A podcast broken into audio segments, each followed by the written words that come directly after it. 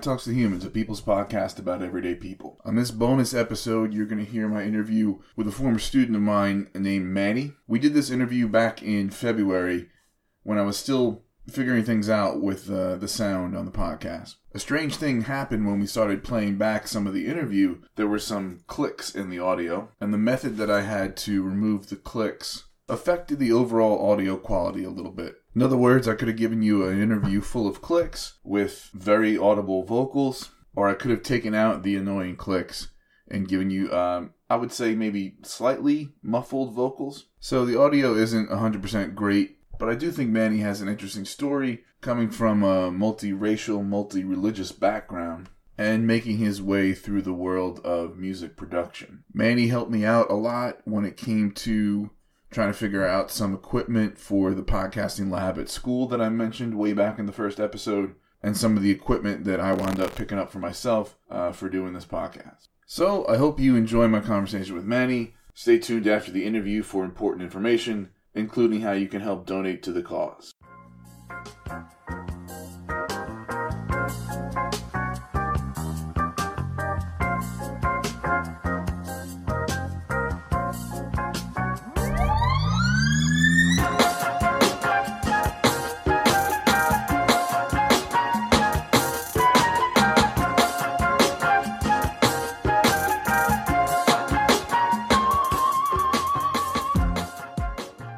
Okay, this is Brian Talks to Humans coming at you from BTTHHQ, the tiny apartment with two dogs and a guest. Today's human is Manuel Simone, aka Manifesto. Right on. whichever one. So let's talk about your intro music. You are the first person so far. I mean, there haven't been a lot of episodes, but you're the first person so far to give me music that you've created yourself. Yeah. I mean, I've been making music since the days of being in your class, uh, and even before. So um, yeah, been you know rapping and beat making, but like the kind of the two kind of cross faded into each other as a, to use a musical term. And now I'm kind of more focused on just like production and beat making kind of things. Mm-hmm. So. so tell me about Butter. Why did you choose that one? That one, you know, kind of like one of the most recent songs I've made and put out. I just put out like this instrumental EP in um in December uh, right around Christmas, and basically it was like when I released it, I, I realized December hit, and I was like, oh, I have a, a few good beats I've, I've, made throughout this whole year that it's like it'd be good to just put out before the year ends. And but it was one of those I you know whenever I worked on it, I kind of I, I would enjoy it, you know, make myself dance a little bit, and um, so yeah, I just really like liked it. You know, it was a song I liked. It was, it was cool. The, the the process of making was a lot of fun. I remember hearing like uh, I actually heard the sample for it on WBGO one night. Okay. I was driving around and I, I do this sometimes, like especially like with WBGO specifically. I'll drive around uh, late night usually. That's when they play really good stuff, and uh, I Shazam what they what, what they're playing. If it sounds, but like I hear something and I'm like, oh, that's that's very sample. And that happened for that song.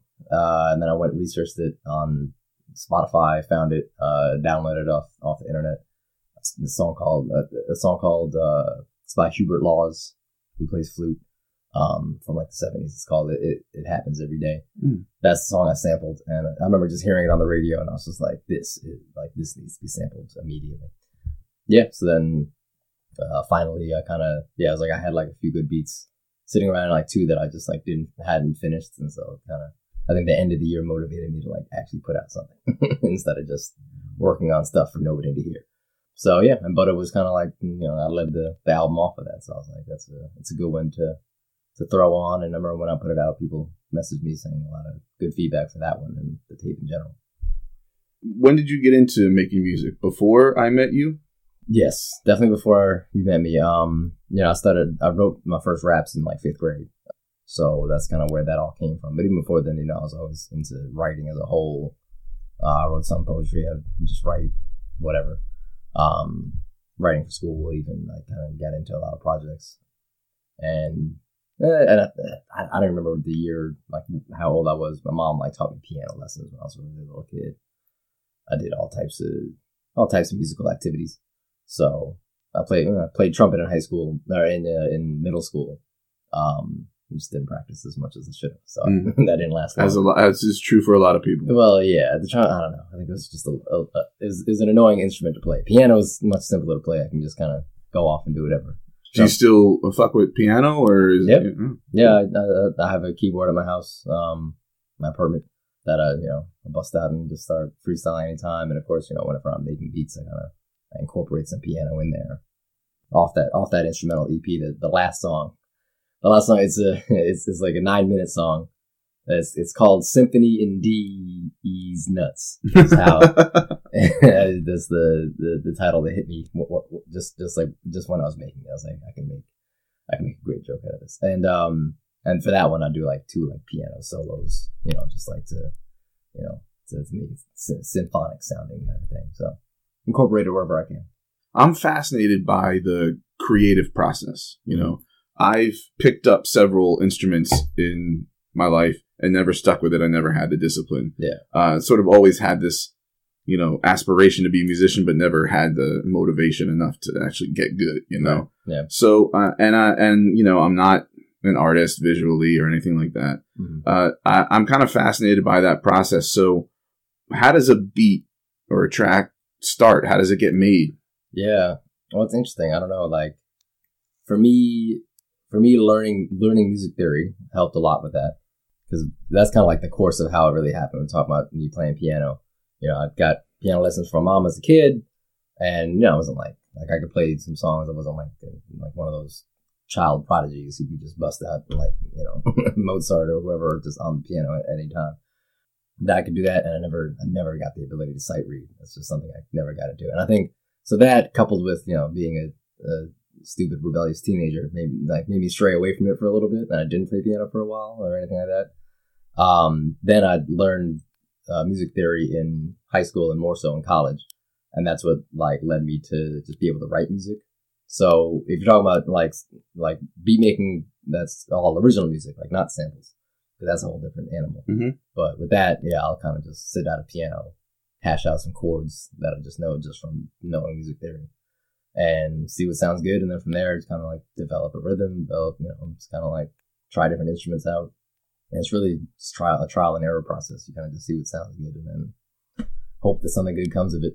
And then the sample pro, the sampling process is like, you know, that, that depends on just how you do it. Like, uh, like how I said, like hearing a song on WBGO and then, you know, finding it and taking a clip, um, the technology helps this audacity is something Mhm. that i've used to, to chop up samples before um and you just kind of like yeah you can find like a loopable part there's a lot of stuff i can show you like within like i use pro tools to like change the tempo of the the sample to you know bend the pitch of it if if need be you can do like a lot of stuff that um and again music theory knowledge helps with that because it's like oh i want this to sound like this and you know exactly how many steps of pitch change to give it things like Mm. that but even that is trial and error because it's kind of like, okay, like this is a cool sample, but how does it sound when I loop it? Does it get really annoying after like Mhm. 10 seconds?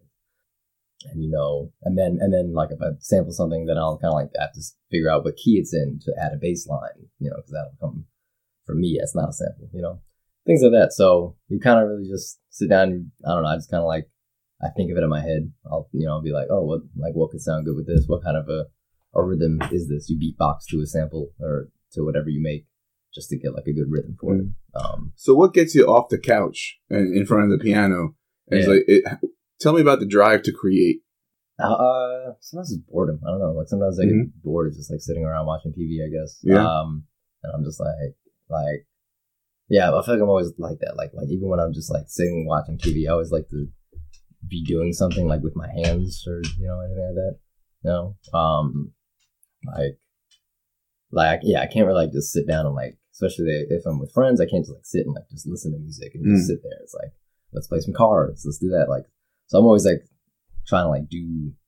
I can't really like just sit there and like watch something or enjoy. it. Like it's it's more fun to like do stuff. So I think that goes into that. Just I don't know. It's just personality types, like because that goes into oh, let's go to the piano and like play like play music with my hands. That's like a, thing to do. Mm. Um, I don't know. Sometimes I can't really like, describe it. It's just like you just kind of you just kind of feel like doing something, or like you hear something and you're like, yeah, why not? So you, when you talk about learning music theory, do you is it how were you drawn to that? Was it just the musicality of your youth, and you just it was always around? And mm-hmm. um, yeah, I mean, it was around like like I think because I had like the piano lessons and stuff like that. I kind of you know it like it, it made sense, especially if you if you play if you already play piano or like you're familiar with piano and how it sounds, then music theory becomes easy because it's, that, it's like the easiest instrument to learn theory on because it's all just you know, all the notes are laid out, mm. you know, left to right for you, as opposed to like a trumpet where it's like you have to do all types of crazy shit with with three valves and you know how how much you buzz your lips. Um, so that helped, and then it's really music theory is actually like really mathematical, you mm. know. Like you have to think like going from the five to the one and the three to you know it's like all types. Of, it's like it's kind of a math equation, and so I was I was good in math uh, in school, so that helped. mm. um, and uh, just like yeah, that and kind of like a puzzle piece. It's kind of a puzzle as well because you're kind of like yeah, like it, like it's it's very pattern based, you know, like writing chord progression, and you know it's like like with like with practice, you kind of like develop a sense of like what sounds good at what chord sounds good after the other and like what combinations of chords and what kind of like you know if you add to a seventh and ninth chord, whatever. And so I think figuring that out and just kind of like be and and that's what makes it like a puzzle piece because it's like oh if I start at the one and then I go to this chord and then I go to that chord, what what kind of where could where could that lead to where that sounds pleasant what, what doesn't sound pleasant like if you want to mislead somebody. So it's kind of you know is it would no it, it's just just like a way of storytelling I guess because mm. it's like yeah, like even just like a simple chord progression can like it, it's supposed to elicit a feeling if you do it right. Right. You know, so it's kind of it takes you on like a, a path. Uh, other than writing lyrics and, and, and doing the music, is there any other stuff that you're into as far as hobbies or creativity or anything like that? Well, I create a podcast on my own. that's the that's that's that's the most related. Mm. Um, so I do that. Uh, that's you know I guess it's similar to making music and stuff like that. Um, mm at least uh, like audio production wise. And besides, like creatively, uh, besides those things, I don't know. Like, I don't know. Uh, I mean, I just kind of like like to watch movies, and I'm thinking about getting into film at least from a sound perspective because of that. But definitely just like a fan of you know film and TV shows. Like I know, I know you said what gets you off the couch. Don't I don't want people to think that I don't watch TV because right. I, I, definitely watch a lot of TV. So I I met you as a you were one of my students. Mm-hmm. Tell me about Manny before I met you. Let's see, is that it was pre like sophomore year? Um, yeah, which is weird that it's like ten years ago now. Mm-hmm. Yeah, I was in I was in band uh, as a kid, or in in middle school. Um, well, switched to chorus in eighth grade. I kind of I kind of you know played for the other team for for a, a little bit. I I played a few sports growing up that I wasn't too good at most of them. Uh, like I remember playing some baseball before that t-ball as a as a real young kid. Uh, played soccer at six, but only only when I was six because I was really bad at that. And um, and then what else? I had a year that I played for like the the YMCA basketball team. Um, I, I, I continued to swim in college and in, in high school, not in college. So I did, yeah, all the like a lot of different kinds of sports. Um, and just kind of a, I think it was, a, my, my parents probably described me as when I was like a little kid as like a really pretty, a, a pretty silly, a pretty silly kid. I was always kind of making jokes and like mm. doing a lot of like weird shenanigans. Like I would, you know, they, they said I would, like when I was real little, I would stand up on chairs and like do magic tricks. so that's something, that's, that's something I like to tell. And, um, you know, always yeah, always into performing in general. In fifth grade, I, I danced to, to "Beat It" by Michael Jackson for the, the talent show, and there are still VHS tapes in my my parents' house of that. So hopefully, hopefully, no videos out on the internet. Right. Well, if my mom ever figures out how to convert VHS to, to digital, I don't know. Uh, close with mom or yeah, still yeah, still there. What was family like growing up? Uh, it was uh, it's cool. I have a very big family on both sides of the family. Uh, you know, my, my dad's from Haiti, and so they all moved here when like I want to say sixties, seventies, eighties, mostly, and then some people who were like more in my generational line um, came as well. But it's like my dad has four siblings, and each of them had like at least three kids, and each of them has had at least three. So it's like So the, these days on my dad's side, like uh, like at Christmas, it's just little kids running all around. It's, it's pretty ridiculous. Mom is from Wisconsin uh, with a Jewish background. Also, a pretty big family, not as big as my dad's, but yeah, a lot of a lot of big families. Well, um, interestingly, there's on my mom's side, there's actually a lot of adoptees, which is kind of an interesting interesting thing. I guess that's a that's a funny thing talking about my uh, like growing up and before you met me. Uh, both my brothers are adopted. Uh, they, I've gotten the full story now. People say I, I, was a miracle baby or whatever. Like they didn't, they didn't think I could happen. Uh, like my mom didn't think she could get pregnant, and then I came along late in the game, and um, and so growing up, I had the idea that every kid was adopted because both my brothers were, and so that was a funny thing when I learned that I was not indeed adopted. Yes, funny stuff like that. Yeah, and then yeah, so I so like I said, I have two older brothers, and um, I don't know, just got into uh, just always always hang out with them. Two older cousins as well. My mom, on my mom's side, I'm same age as them, so it's kind of like the five of us always just kind of getting into random shenanigans, like all boys. So it's always a lot of fights, a lot of a lot of stuff, a lot of and just doing a lot of stupid stuff. And I don't know, like uh, it wasn't that I, was, was like twelve years old when like uh both brothers were out of out of the house. Not well, yeah. The second brother left, I think, just before I got into high school. So by then it was like all me, and then uh, it was a different dynamic then, I guess. And that's when I kind of started doing my own thing, like hanging out with friends, obviously, because I was in high school. Um, but yeah, uh, a whole lot of whole lot of time like uh, meeting up with my extended family a lot of um, a lot of holiday hangouts. You know, very big Christmas gatherings and whatever other um, uh, holiday we could think of or a reason to get together. My family, uh, like we had my my aunt. Uh, she they used to like both moms. They used to live in Piscataway, New Jersey. So it was like a forty five minute drive from here. So that was very easy to like drive down to. Mm-hmm. So we'd have a lot of uh, uh, Sunday dinners over there, whereas like the whole family. Um, and which side of the family was that? That's my dad's side. Right, right. Um, my mom's side's a bit more scattered. Like there's uh, two of her sisters in um, California, one in Wisconsin. Um, my grandparents would go between Florida and uh, Massachusetts, so kind of all over the place. But mm. it gave us like I, I, saw all those places as kids, uh, as a kid. So give me a lot of excuses to travel. That was fun.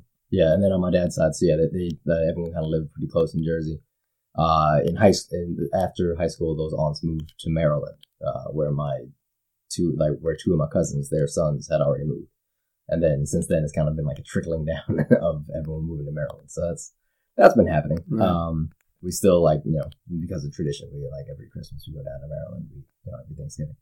So uh, you mentioned Christmas uh, a couple times. Uh, I I know that in the Jewish culture it's matrilineal. Oh yeah. You know, did you get a part of that culture too growing up, or? Yeah, well, yeah, it's interesting. So I say my mom is. That's why I say my mom is a, a Jewish background. right. to say like Jewish. Ex- that's exactly yeah, yeah, right. yeah, that's, yeah. that's how I describe myself. Um, Jewish. Uh, yeah, it's kind of like basically the extent of our our Jewish practices goes to lighting the candles on Hanukkah and that's like about it. And then we kind of just say like hooray, and then you know eat dinner. um, that's about all we do. Like I couldn't recite the prayer to save my life. In fact, I remember there was this ex girlfriend of mine who was more heavily Jewish, and she started singing the prayer at Hanukkah one year, and my whole family just kind of looked at her like with, with a blank stare. No, no, none of that. I've never been to synagogue a day in my life. Mm. And the thing is, my mom also has never been to synagogue mm. in a day, a day in her life. Never went to a bat mitzvah or anything like that. Um,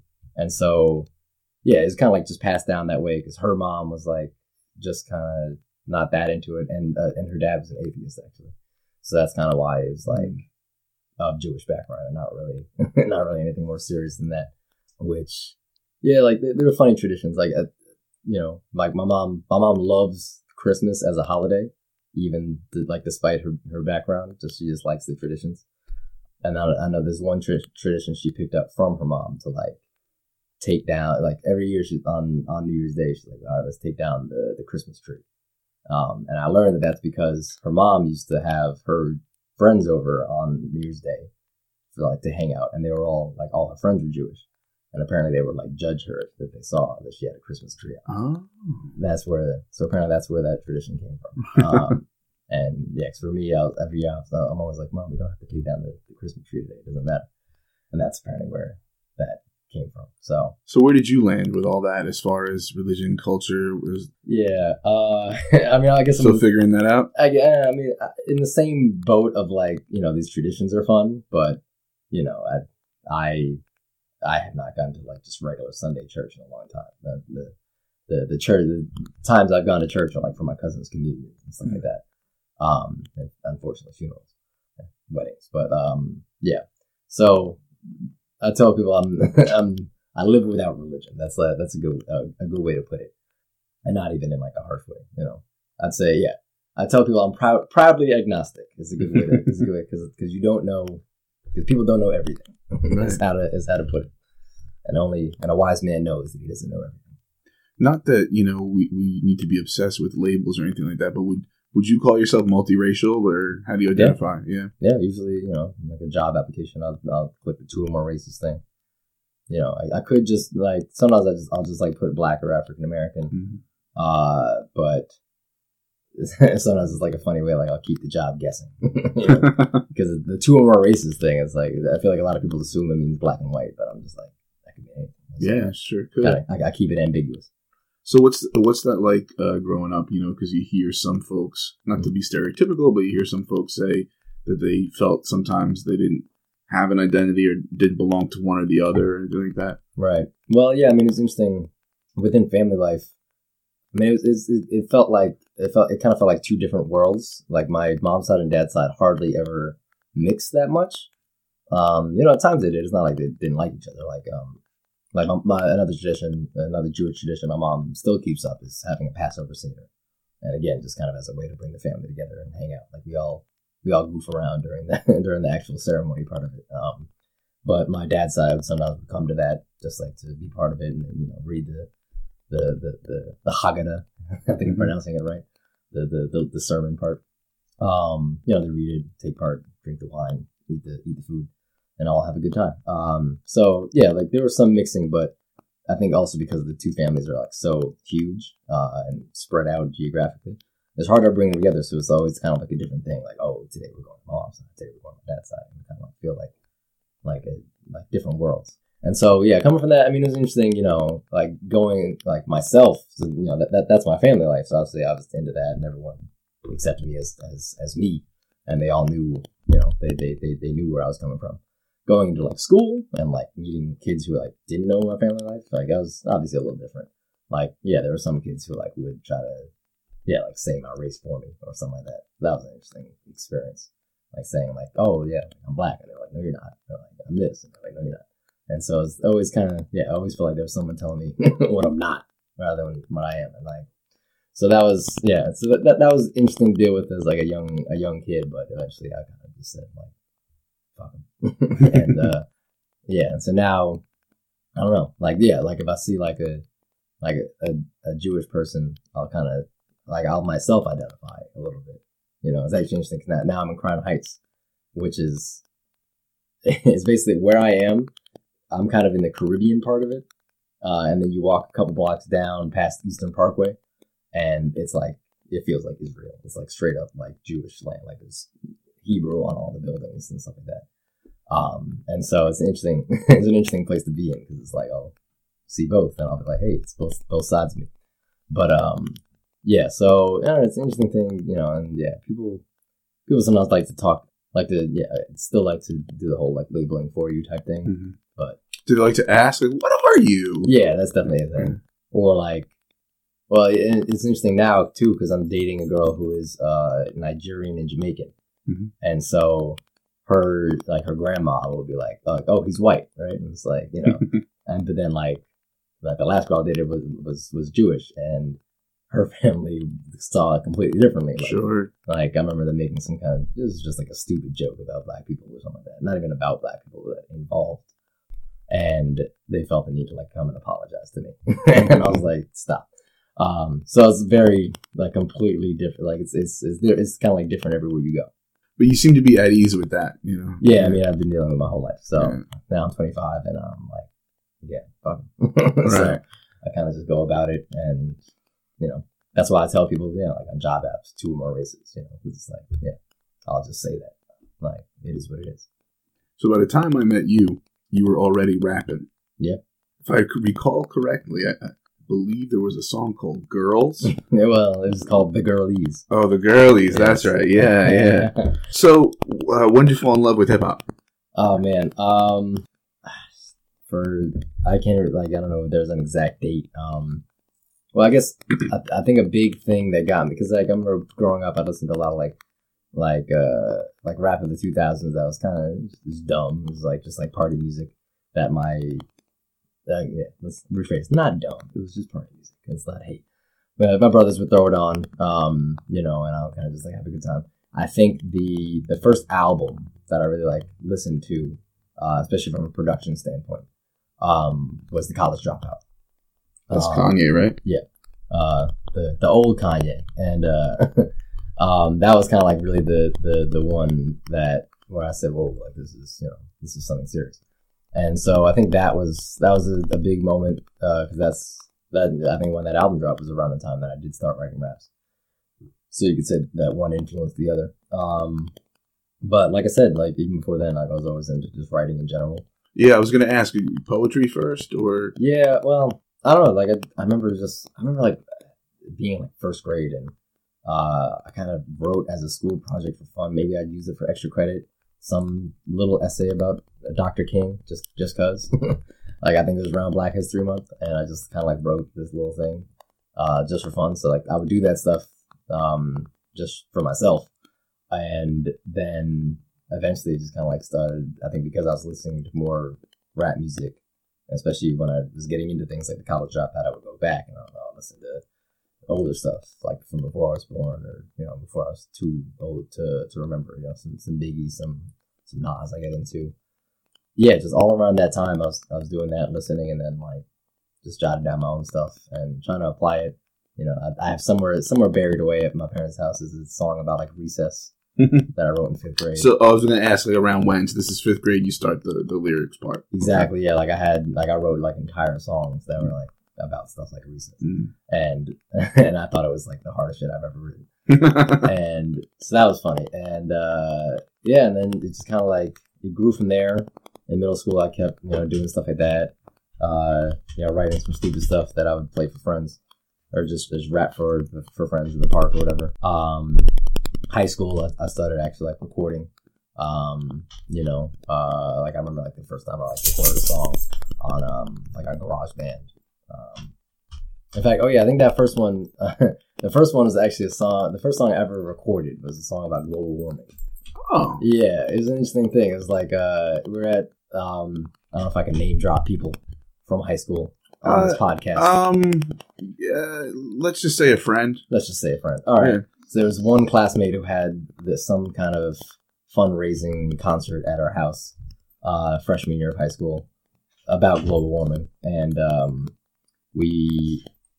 And I remember I, I went there, and me and this other rapper friend. Uh, but yeah, this other rapper friend who you also had in your class. Uh, you know talking about. Oh, sure, Yeah, yeah. we uh, we both performed the song, and then one thing led to another, and someone said, "You guys got to record that." And like someone, someone promised the world, like, "Oh, I can get this song to Lil Wayne," you know, something like that. There's something about like, "Oh, we can get it to New Orleans, whatever, whatever." Um, this was like a year after Katrina, and uh, some New Orleans popped up in there somehow, and then we recorded it. It's called Global Warning Mm. with an N, and uh, I just recorded that on GarageBand. It's somewhere buried away. And I was gonna ask In if you still have it around. it's I feel like it's somewhere on my iTunes. I don't Mhm. know, but yeah, and then from there, like the very like the next summer, I released the, my first mixtape, passed it out on CDs, and each year from that, I was dropping, What was the name of the first mixtape? The Next Generation, Oh, okay. the, the mixtape. Yeah, that's the like semicolon the mixtape. Yeah, and that that only exists in CD form too. It's not even like on the internet. So yeah, from there I did that. The- originally the name was Triple Threat. That was Good Days. The, the only only a select you know. And then a couple years later I changed it to Manifesto. Since How'd you come up with that? The uh, Other than the fact that your name's Manny, how'd you come up with that? well, actually, so I wanted. I was thinking about have trying to have a name that uh, had Manny in it. Mhm. Or in general, I was kind of like looking for a new name, like like Triple Threat. You know, it's getting a little confusing. People ask me, "What are the threats?" Or like, I heard of other rappers named Triple Threat. It's like getting annoying. So I remember this one summer, I think it was between sophomore and junior year. I was lifeguarding that summer, and while I was on the stand, I was not paying attention to the pool, and I was thinking of rap names in my head. And I remember I would go like on my breaks and text friends like, "What do you guys think of this name? What do you think of this name?" And eventually, I actually looked through the dictionary at uh, words that begin with "man," because I was like, "Let me incorporate my name." And I saw the word manifesto, and I was like, "That's it." so, good thing I had a dictionary on hand, especially a, a physical one, you know, not just the internet one. I was there was a small part of me that was hoping it had something to do with reading the Communist Manifesto, but you know, No, almost. I'm not. I unfortunately did not read that at 15 years old. um, that's only because I was teaching you U.S. history. Right. We would we would have read it if we were we were doing something else. Yeah. Only, Um, only if only if the the schools allowed it, right? Uh, no, they you know, they do, yeah. I mean, it's it's an important primary source for sure. Mhm. Um, so Northeastern College, Yeah. what's that like? Interesting. Uh, Northeastern is a very good school actually, and I and when I got there, I remember I remember like it felt like the year after I got there, it became like way more exclusive, like in terms of who they let in and stuff like that. It was getting popular. Um, they were like I think one of the first schools to really introduce like the co-op program. That was like their really Which is thing. It's basically a program where they tell you, like I, I graduated in five years instead of four because they tell you, you know, every at, once you reach like your sophomore or third year, middler years they call it, because out of five, um, they tell you to go take six months off from school and work a job. Basically, it's like a you know it's an extended internship program, and uh, they help you find a job. They have like a whole network and uh, and what's called a database of companies that they're connected with, and they help you find a co-op through that. They do their best to get you paid. it doesn't always work, especially in music, the field that I studied.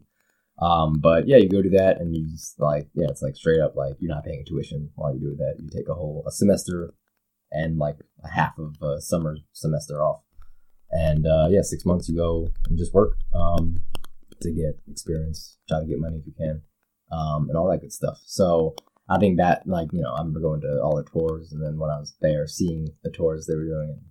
Every every like three minutes, they mentioned the co-op program because they that's like their their big selling point. So uh, that made the school actually like really attractive because I got to do a few really cool things through that, um, including uh, the first one I did was at a radio promotions company in Brooklyn. Second one was at the school's uh, audio and video studio, uh, like on on campus, and the third one I did at uh, Def Jam, Def Jam Recordings, like the one and only in New York. And so yeah, so I got to have a lot of lot of cool experiences. Boston is a whole different world. Um, in fact, I remember like the summer before I went there, I had one friend who uh, also went there, and he's like really into hockey. And he told me like, "Are you ready to go to hockey games?" I was like, "Are they?" I didn't even know. I was like, "Are they into hockey?" There, I was like, "Yes, they love hockey." Was- that was that was an interesting thing, thing to to see. I, I never really got into hockey itself, but but Boston was a cool town besides the hockey playing, uh, just because there's so many college students, you know, everywhere, everywhere you go. Like like you go to a party and everyone, the first question is, "What school do you go to?" Mhm. you can get a million different answers. So that was great just because there's so many people your age and all doing different stuff, you know, and different college down the block from you. Um, as a city, it, it, my and Northeastern itself has it's right in the middle of the city, but it has like its own campus, so it's kind of a best of both worlds thing. Um, and yeah, they have really good facilities and all that stuff, like the recording studio that I worked in on on campus. They actually had two that I, I could go to. Um, they both really you know had good uh, equipment and a good a good space to hang out and I'd be there all night sometimes. So yeah, I definitely got a lot out of it. Um, a big school, you know, that I didn't know everyone, or just like there were a lot of people to know. In fact, oh yeah, just now I went to go get a bagel at a Hot Bagels, and there's somebody who said like, "Hey, do I know you from somewhere?" We eventually got to like, "You went to Northeastern," and yeah, so like there there's people everywhere.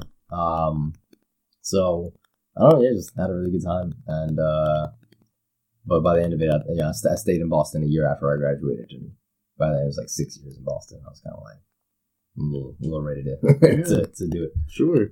Uh, so did you? Uh, what was the major? Was it is it music something or other? Or? Yeah, it's called it's called music industry. Okay. So it's kind of yeah. It's that that's also a good thing. The, the the program itself covered a lot of bases within the whole music industry. So they they had you study some business classes. They had you study theory. They had you study like you could study recording, which I did. Uh, I you know I minored in that, and um, you know it's really like all over the board. Like I took an artist management class. They kind of had classes on anything related to music, the music business. Mhm. Yeah. Well, how'd the uh, how'd the music career go? Not the studying the music and recording like for classes and stuff. How how did Manifesto go while Yeah. you were in Northeastern? Oh, like oh, like like my making. Yeah, like yeah. Music? Mhm. Uh, yeah. I mean, I really expanded. That's really where I did. I started doing more production. I think because I was able to get into like studios. You know, before then I was kind of just like on my computer figuring out, and I listened to the mixes from back then. They sound terrible. And then and then yeah, when I when I when I got into like the recording classes and I learned like ways to mix better and like how to you know my way around the studio, what all the different knobs did that's when I, I got more into production. And so I remember, yeah, I dropped like uh, this album when I got there that I'd been working on like throughout like senior year of high school, but I finished it there. And then, and then like that year, that was my freshman year, I started working on this next album that took like two years to make, but eventually it, it came out and I, I did like all the production for it. You know, I did like wrote all the lyrics obviously and all that stuff. And it was kind of like, that was the first one where I really, I did a lot of sampling on that as well. And that's where I really got into the the production aspect. You know, I didn't really. I was kind of like, let me stop. let me stop trying to work with uh like like try to try to get beats from other people. I was like, let me just make because I had a lot of ideas in my head. I realized, so I was like, let me figure out how to how to make that myself instead of you know ask somebody else. Hey, can you make a beat that kind of sounds like this, but like has this element? Like, I was like, let, me, let me figure out how to make it. So I did that, and then um and plus I met a lot of people. Like the the kind of I put that album out my my third year and then my last year, I actually put out a different, a new album called Skeletons, where I, I basically talked to friends that I had made throughout the, entire time I was there in college. A lot of them were from Northeastern. Uh, all of them who just like play different instruments, uh, who were like in the program with me. And I, you know, basically I wrote a bunch of music and I just had like different ple- people play on it. Uh, and I kind of just like threw it all together. Um, I remember because we were like, I tracked like a, a bassist at a different time and then and I'd bring in a, a friend of mine who played drums and say, "Hey, can you play over this?" And eventually, just kind of like threw it all together, you know, uh, like mashup style. And I'd tell each of them like, "Oh, like like play what I wrote, but add a little bit of your own flavor to it." And eventually, it just kind of came out to be a like all like it wasn't all real like live instruments. So I used like MIDI and like a little bit of sampling in the whole album, but a lot of it was like live instruments. And I was just kind of like, "This is a, this is a big thing." That's where I was like, you know, I wrote I wrote a, a whole album and kind of like did all the production for it. So that was that was kind of a, a big moment where I said like, wow, I really want to really want to do this. So definitely expanded uh, into more uh, production type elements um, throughout all of college, and by the end of it, yeah, I was able to do stuff like that um, with all live instruments and in like a real a real studio. Mm. And then fast forward, I'm putting out this instrumental EP, Right on. because I got more into the, the production aspect. So Manny now twenty five, 20, 25 going on 26. Crown Heights, and tell me about your your creative outlets today, other than the EP you just put out. Um, yeah, I mean, so I started my own podcast as well. What's uh, that called? The Poets Lounge with Mhm. Manifesto. Uh, that's also on iTunes and stuff. And that one I started uh, in 2017. Um, I actually started the recording process just before I just before I left Boston because I remember just like thinking about doing it, but I was like, I do want to try to get like a legit job in New York, so I decided to like go and, and leave Boston. Um, but I basically talked to like everyone, like anyone that I could, uh, like like like who I knew in the Boston area who like wrote music, who did anything like that, and I uh, basically I, I would bring them in. That that that uh po- podcast is about uh like lyric writing and music making and stuff like that, like the process behind it. Um, and yeah, I would kind of I, I did like ten. I recorded like ten episodes before I left Boston, and so that was really fun. Yeah, um, and then I kind of just continued that when I got to New York. I met new people, Mhm. um, and so I, I've been doing it ever since then. And you said uh, I when we talked before, you said, uh, and correct me if I'm wrong, there's sort of a, a steady like company that you work for, but you also do some freelance production, or no? Right. Well, so the company is like I do freelance work for them, kind of a thing. Okay. It's like I got hired as like a, a freelancer that they can they can hire out. They but they they're they're a productions company. Um, they their bread and butter is doing audio system installation for like off Broadway shows and corporate productions. Um, so I help out with that, but also they do podcast recording things like that. Um, and so I've done yeah anything with that, and then they get you know sometimes they like put on film productions, and I'll help out with that as well. Okay, so I have a very important question for you. Mm. What what the hell is going on with contemporary rap? why why is it that after I don't know maybe 2012, Mhm. with a few exceptions, everything sounds the same to me and it sounds bad. Yeah. Am I because uh, am I just getting old? no, I mean we're we're all getting old. Um, uh, it's it's interesting. I mean, rap goes in, in cycles. A lot of this this is the thing. I I will. I'm on your side, but I'm not. Like it's Mhm, like sure. I, I know that. Uh, like I know that there's a lot of bad shit. Like uh, and like, but I, it's it's hard to like some things I feel like get lumped in with like the really bad stuff, like uh, like like the like the the, the nay and all that kind of stuff. Like that, like that, there's there's stuff is kind of like fun to dance to, and there's like for kids, and that's why it's made. And I like I I try to think of it as like that's its own entity, you know, the the the the the Nae Nae dance and the whatever other dance song that you can think of. That's I feel like that's kind of made for kids to get up and dance and, and just everyone. It's just like made for fun. I didn't even consider that like like the the mainstream hip hop because there's other stuff that it has similar production techniques, but I feel like it gets lumped in with that, you know. Like, uh, like, like, uh, like I love Migos. I actually love Migos. Migos is great. I listen to them all the time. But they have some production techniques that like a lot of the other guys that are coming out that a lot of people are like, this shit sounds terrible. And I've thought about it. You know, everyone says like, why is it that, you know every all the drum tracks like sound like all, are just like a lot of hi hats with like hi hat rolls and all that stuff like that. All the you know they're all rapping the same. It that is the case, but if you look at it like 90s rap was a lot of same like similar drum patterns as well you know it's, kind of, it's just a different kind of drum pattern so part of it i think is just like hip hop goes in cycles hip hop Mm. goes in waves and unfortunately yeah a lot of it is made for like the youngest people which is neither you nor i. Um you know not not, not is, is not even a diss. It's just it's just a fact. Um you know because even for me like there's people who are like seven to ten years younger than me who are like you don't know about this. Or that.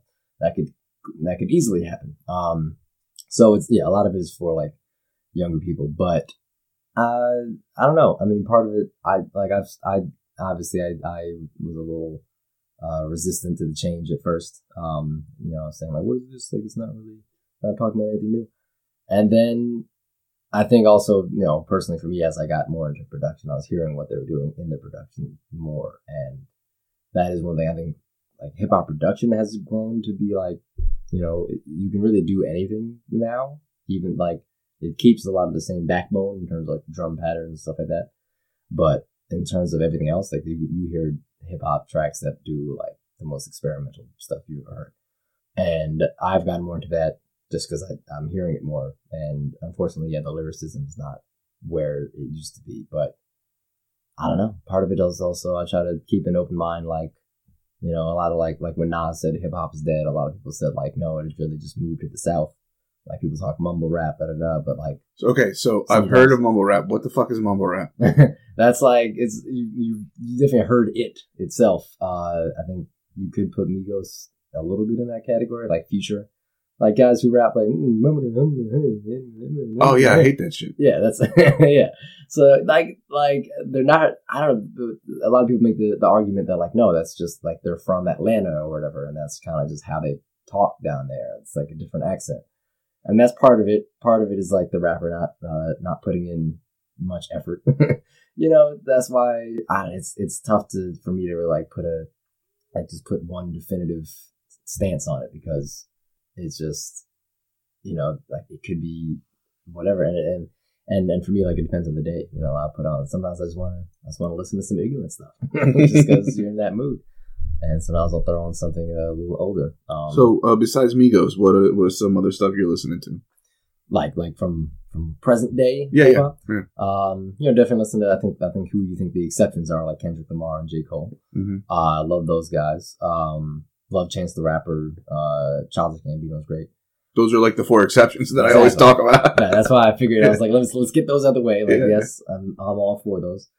Um, and some other people that I I actually like, you know, like maybe not consider maybe maybe not be considered like the the exceptions, like the good the, the stuff that's still good. Who else is out here? I kind of I love you I love Young Thug. people love you when I, I fucking like I, I started getting into him in recent years, and I was like, this is actually So why is that funny? Why'd you chuckle?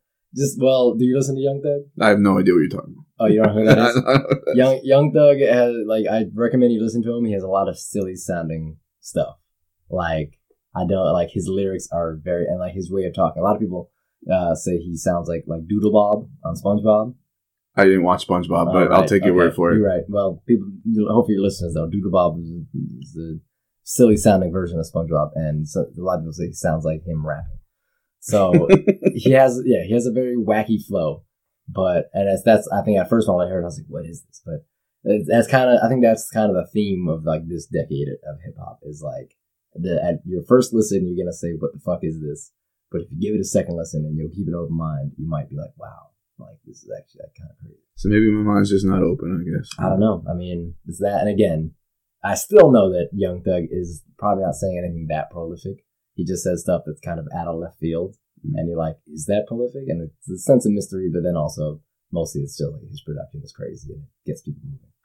So, as far as other cultural stuff, tell me about any recent um, or not so recent books or movies or Mhm. shows or anything like that that really speak to you. Uh, well, let's see. I actually I just finished The Hate You Give, uh, talking about books, and that is a fantastic uh, book. I'm waiting for it to become available for free on some streaming platform so I can watch the movie. Mhm. Um, right now it's like on Amazon Prime for like six dollars. I'm like, fuck you. I'm not gonna give you six dollars. You're a struggling musician. You, Yeah, right. you're gonna charge me six bucks. Probably it's probably gonna be out somewhere soon. Um, so I want to watch that movie, and then and now the the author of that Angie Thomas, she actually just released a new book called On the Come Up. Someone was telling me about that the other day. Yeah, it's really good. I, I just started reading it. Um, It's about the business, right? yeah, it's it's, it's about a young sixteen year old uh, rapper who she comes from. It's interesting in in both books. The neighborhood is called Garden Heights, which I don't think is a real place, and I think it's supposed to be like ambiguous because I remember in the Hate You Give, like there's a bit of connection. Like they talk about like in the in this book on the come up, they'd say like last year in Garden Heights this happened to some boy, and it's like mentioning what happened in the Hate You Give. Mm. So it's pretty cool that way. But I'm because at first I was like, oh, like in the Hate You Give, I was like, it's never cold in this whole book, so this must be in like California. And then uh, in this on, on the come up, it's like she's she's like Gar, it's really cold in Garden Heights right now. I'm like, okay, so where is this? And they, I think it's supposed to be like an ambiguous place. Mm. That's a cool aspect of the of the book because it's kind of especially with the hate you give. I think it's saying this subject matter could happen anywhere. Right. So that's been a that, that that was a fantastic book. I read the shit out of that. I uh I read I, I think I read a few Ta-Nehisi Coates books in the past few years, and obviously his, his newest one, We Were Eight Years in Power. Read that last spring sometime. Um, that was great. I hadn't I hadn't really read his Atlantic articles because Mm. it was basically a compilation of all his uh, Atlantic articles from like each year of the Obama years, and that was great. What else have I read recently? Uh, uh, I got into a, a few James Baldwin books the past couple of years. In fact, like when I saw If Beale Street Could Talk was a movie, um, I was really excited because I just I like had read that like a year before it came out, and the movie was great as well. I don't know if you've seen it. I haven't. It's on my list. I was actually supposed to go and then I got sick and well, who cares? But Yeah, yeah, I need to go see it. yeah, that was great. Um, especially all the the visual aspects were great. Like all the coloring was like, beautiful, and I don't know. Um, a lot of it is just is really a really great story. And I think I think I gotten more from the story in the movie actually than I did in the book, and that could also just be because uh, the mind state I was in when I was reading the book. I don't know. I was Mm. kind of uh, maybe I wasn't paying as much attention. But yeah, I mean, those are the top ones that come to my mind uh, right now. Just you know, that's kind of like where I'm at um, in terms of like like what I'm reading and movies I've seen that really resonated. Uh, that's there's a few of these. You know, it's about to be the Oscars tomorrow. There's a few of those movies I still want to go see, but uh, Beale Street hit with me. I really hope BlacKkKlansman wins for Best Picture. Um, you know, Spike Lee's been waiting for like three, like thirty years, so I'm excited for that because that was a really great movie. I remember you know being in the theater for that. Kind of, uh, uh, everyone was kind of kind of yelling at the screen. Hmm. Have you read Boots Riley's critique of it? No, I haven't. Yeah.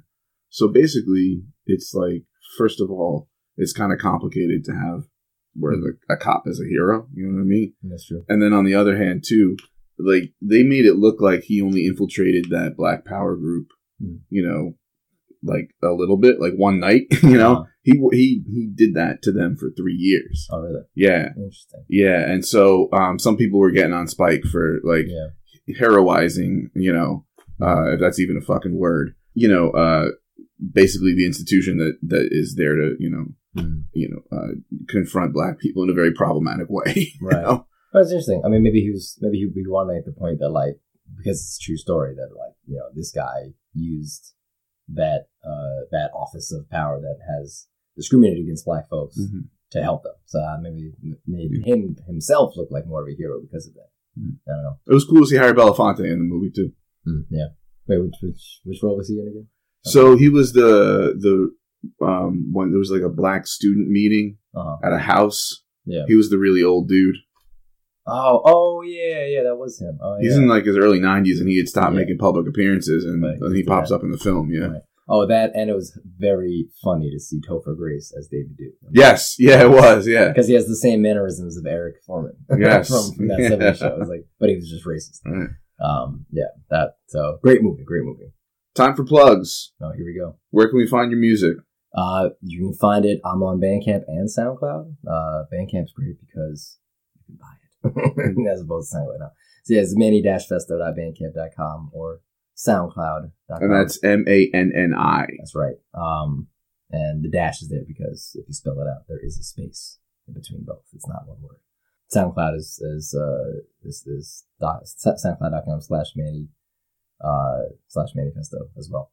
Yeah, that and uh Poets Lounge, you can find it at uh poetsloungepodcast.com. The social media for it is at Poets Lounge uh, yeah, at, at Poets Lounge Pod. My personal Instagram is manny.festo because there's some, I looked him up as some guy from Australia.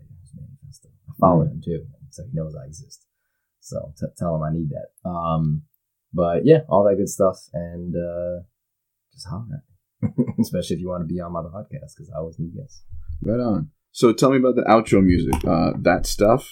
Yeah, um, so that was another one uh, where I heard a sample on WBGO late night. Uh, I think both of those songs actually that I heard were within a couple weeks of each other on WBGO. It's the same thing. Shazammed it, looked it up. Uh, it's by a band called Stuff that came out in the seventies.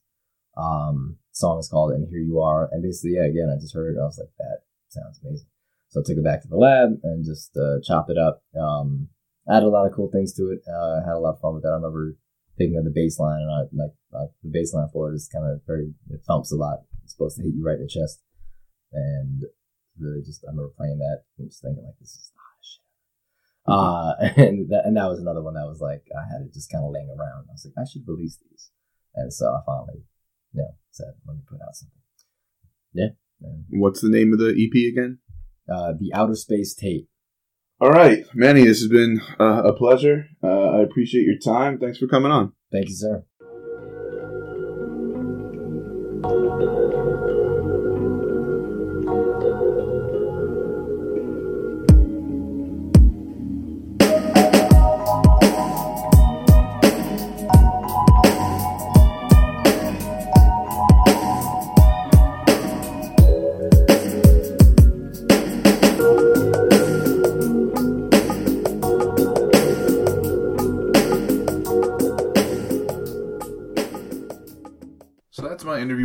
I think he's packed in a lot in the short life that he's had so far. I think he's an interesting cat. You should uh, definitely check out his music. And it was kind of cool to have an interview with a, a former student. I'm going to be doing some more of those probably once the summer comes around. Go to briantalkstohumans.net. Click on contact where you can find my email and social media, as well as the all important button to donate to the cause through Patreon to help me offset some of the costs of the equipment and the hosting fees. Thanks for listening.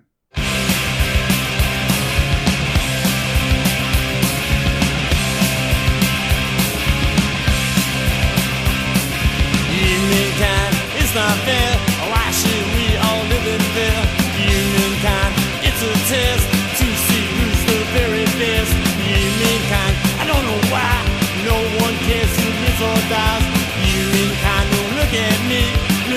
있어요.